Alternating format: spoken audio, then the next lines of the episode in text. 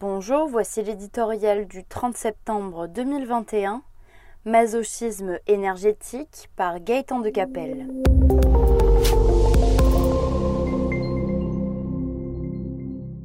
Il y aurait mille raisons de s'inspirer du modèle allemand sur lequel notre voisin a bâti sa puissance économique.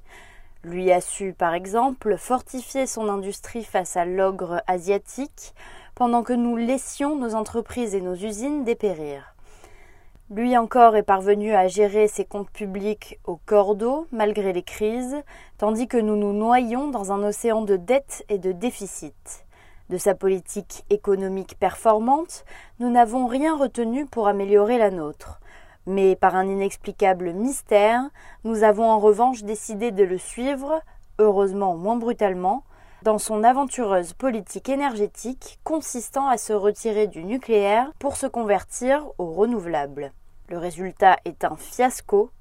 Dix ans après sa décision radicale de stopper ses réacteurs, l'Allemagne, couverte d'éoliennes, est contrainte de recourir massivement aux énergies fossiles, gaz charbon, pour s'éclairer, se chauffer et faire tourner ses usines.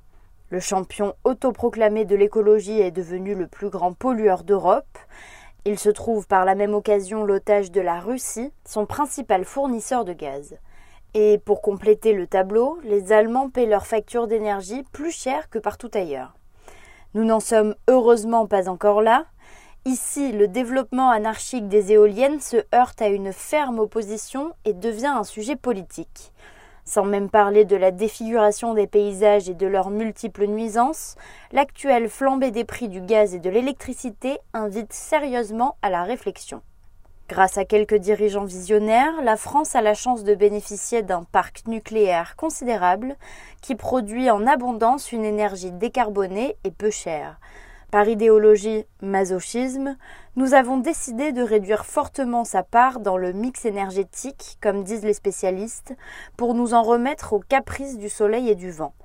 Tout cela est-il bien raisonnable?